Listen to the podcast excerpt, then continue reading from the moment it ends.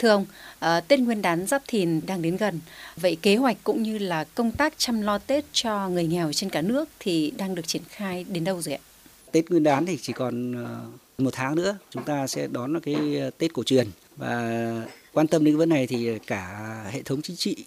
như là ban bí thư cũng như chính phủ, thủ tướng chính phủ đều có các cái văn bản chỉ đạo như là chỉ thị số 26 của ban bí thư cũng như là nghị quyết 27 của chính phủ và chỉ thị số 30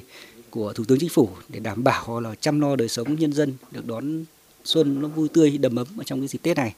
Và thực hiện ờ, các cái văn bản ờ, của chính phủ, thủ tướng chính phủ cũng như là của ban bí thư thì Bộ Lao Thương minh Xã hội cũng đã có cái văn bản chỉ đạo các cái đơn vị thuộc bộ, các cái cơ quan đơn vị liên quan đề nghị có cái kế hoạch tổng thể để chăm lo cho người nghèo cũng như là các cái đối tượng yếu thế, các cái đối tượng xã hội và đối tượng người có công.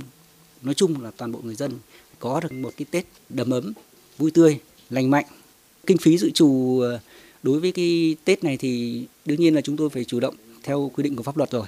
Có thể là trợ giúp thường xuyên hoặc trợ giúp đột xuất. Bên cạnh đó huy động được các cái nguồn lực xã hội hóa để cùng ờ, đảm bảo chăm lo Tết cho người dân. Vâng, à, với người dân mà không may gặp thiên tai thảm họa hoặc là sự cố không may à, bỗng nhiên trở thành người nghèo thì việc chăm lo hỗ trợ đột xuất cho đối tượng này sẽ như thế nào thưa ông?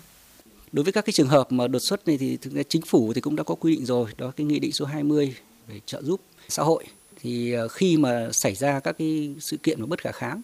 thì sẽ được nhà nước hỗ trợ bằng tiền mặt hoặc hiện vật. Thì cái này đã có quy định trong nghị định rồi.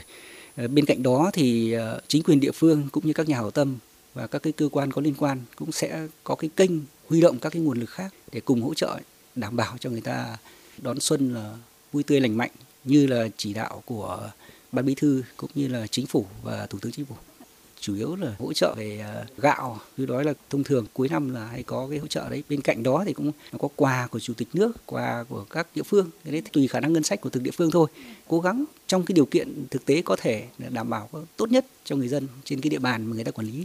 À, thưa ông, ờ, vậy ờ, trong quá trình cấp phát quà cũng như là các cái nguồn lực nhằm chăm lo động viên cho người nghèo cái dịp Tết này thì được triển khai như thế nào để đảm bảo đúng đối tượng và không để ai là không có Tết ạ? Cái này thì uh, Bộ Lao động Thương Xã hội thì cũng đã có văn bản gửi các địa phương rồi đề nghị là quan tâm chỉ đạo cái việc mà chăm lo Tết cho người nghèo phải đảm bảo đúng quy định bên cạnh đấy thì địa phương cũng phải có trách nhiệm là phải kiểm tra giám sát cái việc thực hiện này để đảm bảo đúng đối tượng là người nào thì sẽ được thụ hưởng chứ không để xảy ra cái tình trạng là lợi dụng hay trục lợi cái việc này cái này nó theo quy định của pháp luật.